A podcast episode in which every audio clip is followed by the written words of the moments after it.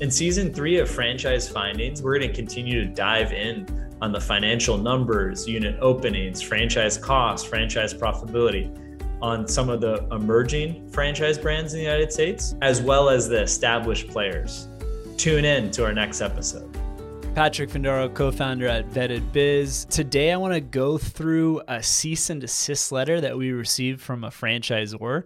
Now, in operating Vetted Biz for nearly three years now, we've never received uh, a cease and desist letter or received the threat of legal action for producing content on, on, franchises. So if you'd like to hear a little bit about what's what's happened and and this complaint that we got from this franchise, continue on uh, with this video.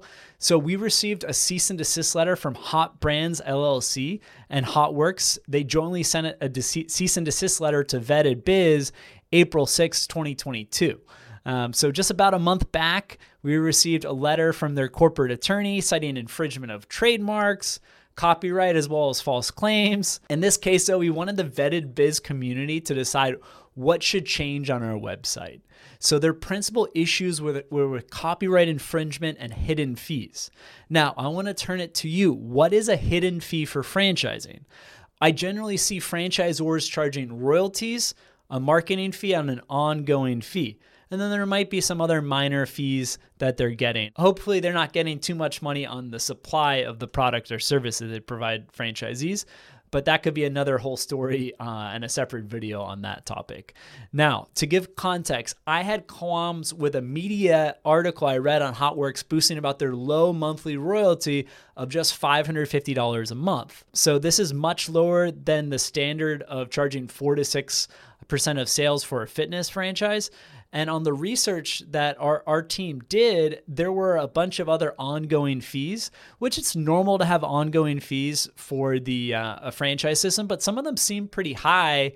And I had an issue boosting that the royalties are super mega low when there's other fees that are, are charged throughout the length of the franchise agreement. So we'll leave it to you where we'll go through some of these uh, fees, but it's basically four or so pages of, of ongoing fees um, point of sale software, technology fees that the franchisee is obliged to pay uh, on top of that $550 a month. So is it a hidden fee? You know, if they don't market these fees and it's just in that 100 plus page document, the franchise disclosure document for for HotWorks, I leave that open to you. I'd love to hear your feedback. What defines a hidden fee in franchising? I want to hear from prospective franchisees, franchisors, um, as well as current franchisees. What's a hidden fee in franchising? Please leave a comment on that. Um, when I investigated a little bit more about Hot Brands LLC as well as HotWorks, is they have another affiliate company, Planet Beach. In the last article we did, we didn't dig into the franchise system performance of their affiliate company, Planet Beach, but it's not so good. Uh, it's been around for many years. And the start of 2016, they had 151 units across the United States. And now at, at the end of uh, 2020, they just had 43 locations left. So while many of their franchisees were closing, um, the franchisor was doing fine, principally from the sale of products and services to the franchisees. They're able to make $6 million in, in sales as well as have an income of $900,000. So that's Planet Beach, the, the franchisor, while the franchisor was doing pretty well from all I can see from their income statement. The franchisees were struggling and a lot of them were, were closing. Another thing that's, I guess, not so much of a surprise because I got a cease and desist letter from from uh, an affiliate company, but Planet Beach has a lot of litigation and it's something prospective franchisees should know when when franchisors are more litigious or not because you know they can stick to the agreement fully or when there's an issue with a franchise location and both people put their both the franchisor and franchisee put their best foots forward they decide to part ways. Um, but if the franchisor doesn't want to have it amicable, they can charge the minimum royalty for 10 years, 20 years, whatever the contract is, as well as those ongoing fees. And there are going to be big penalties for closing your location. So the downside of franchising isn't just losing your initial investment, it's that ongoing liability because you're signing a 5, 10, 20 year contract with that franchisor that you've got to pay generally those ongoing fees no matter if you're open or not. So just be sure to know who you're getting into to business with. Um, for Planet Beach, you know, with less than 50 locations left, they had 10 plus lawsuits disclosed in the Planet Beach FDD for 2011. And that's quite a lot compared to brands uh, of their size. And, you know, three are still ongoing.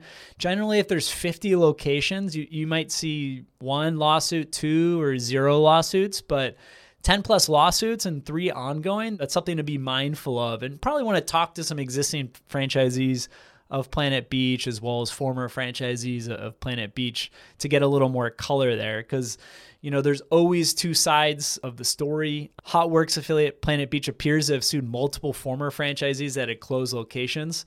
Now I don't have all the details here, and again, the franchisor might have been in the right. There's always two sides of the stories, um, but definitely worth exploring for prospective Hotworks franchisees um, as it's an affiliated business with the hot brands. Uh, so it's definitely something to to look out for. And it reminds me of a case uh, when franchisors are suing franchisees that have already closed.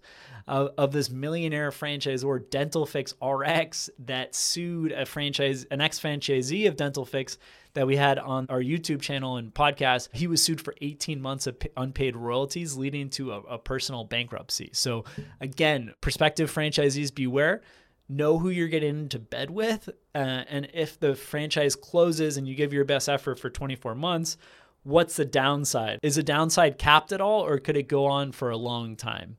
That you have to owe hundreds of thousands of dollars until the agreement's over. So, all that being said, ending on a high note, the Hotworks unit level economics are really, really good for a fitness brand, especially those top third performers, where the top third of franchisees are making 200,000 plus a year. Um, and the business could cost as little as 240K to open. So they have multiple franchisees opening hot saunas across the United States. And that's a big sign of franchise success. When you have a single unit operator or someone that has a couple locations and they're opening up more locations, taking on bigger territory, that should mean that they're making money and they're reinvesting those earnings to open up more locations. So if the fitness studio is not making money, the franchisees most likely will not open up new locations. So take SR Enterprise LLC, for example, they have seven Hotworks studios currently open. Uh, there's another one in development. And looking at the recent Hotworks SBA loans, there's over 100 franchisees that have taken out loans from the past three years. So, pretty good. A lot of people that are invested in the brand, and there's multiple parties that are opening up not just one location, but multiple locations. By the gross loan amount and the job creation numbers, it looks like there's a few that are, are planning or already opening three, four, five uh, saunas across the United States. So it's a very interesting concept, great unit level economics. So, on a closing note, Hotworks and other franchisors listening or franchisees, if you don't think we're communicating uh, the data, the information accurately on your brand, just shoot me an email at patrick at vettedbiz.com. Also goes, you know, for other suppliers, people that are, are working with franchisors. I'm not getting paid by some other fitness concept that's competing with Hotworks. Um, we we don't provide leads to franchisors like other uh, franchise portals out there. Uh, really, just want to provide the best information to prospective franchisees as well as current franchisees in the broader franchising community. So we want to hear from you and look to crowdfund analysis with more and more insights, but having it based on the franchise disclosure document as well as small business registration loan data to, to see how many charge offs there are across different brands and what the default rate is for thousands of, of franchise brands. So we love a lively debate. I want to learn. Um, no hard feelings with Hotworks and, and their management, their executive team, and their affiliated businesses. And would love to host a, an executive of Hotworks if you'd like to be on our podcast and hear from you. There's a lot of great things going on with your brand. I think we can definitely put this uh, cease and desist letter behind us. Uh, appreciate all the listeners. If you enjoyed this, I hope you subscribe to our YouTube channel, leave us comments, see what we can improve on. We're here to continue learning alongside you and just find out more information about the fastest growing franchises as well as very established franchise brands. Thanks. I hope you enjoyed today's podcast episode. You can leave us a review if you enjoyed the podcast episode. If you hated the podcast episode, let us know what you thought as well as what future episodes you'd like to hear. Feel free to also drop me a line at patrick at vettedbiz.com and subscribe, please, to our YouTube channel, Business and Franchise Opportunities by Vetted Biz. This has been Franchise Findings Podcast. Thanks for listening.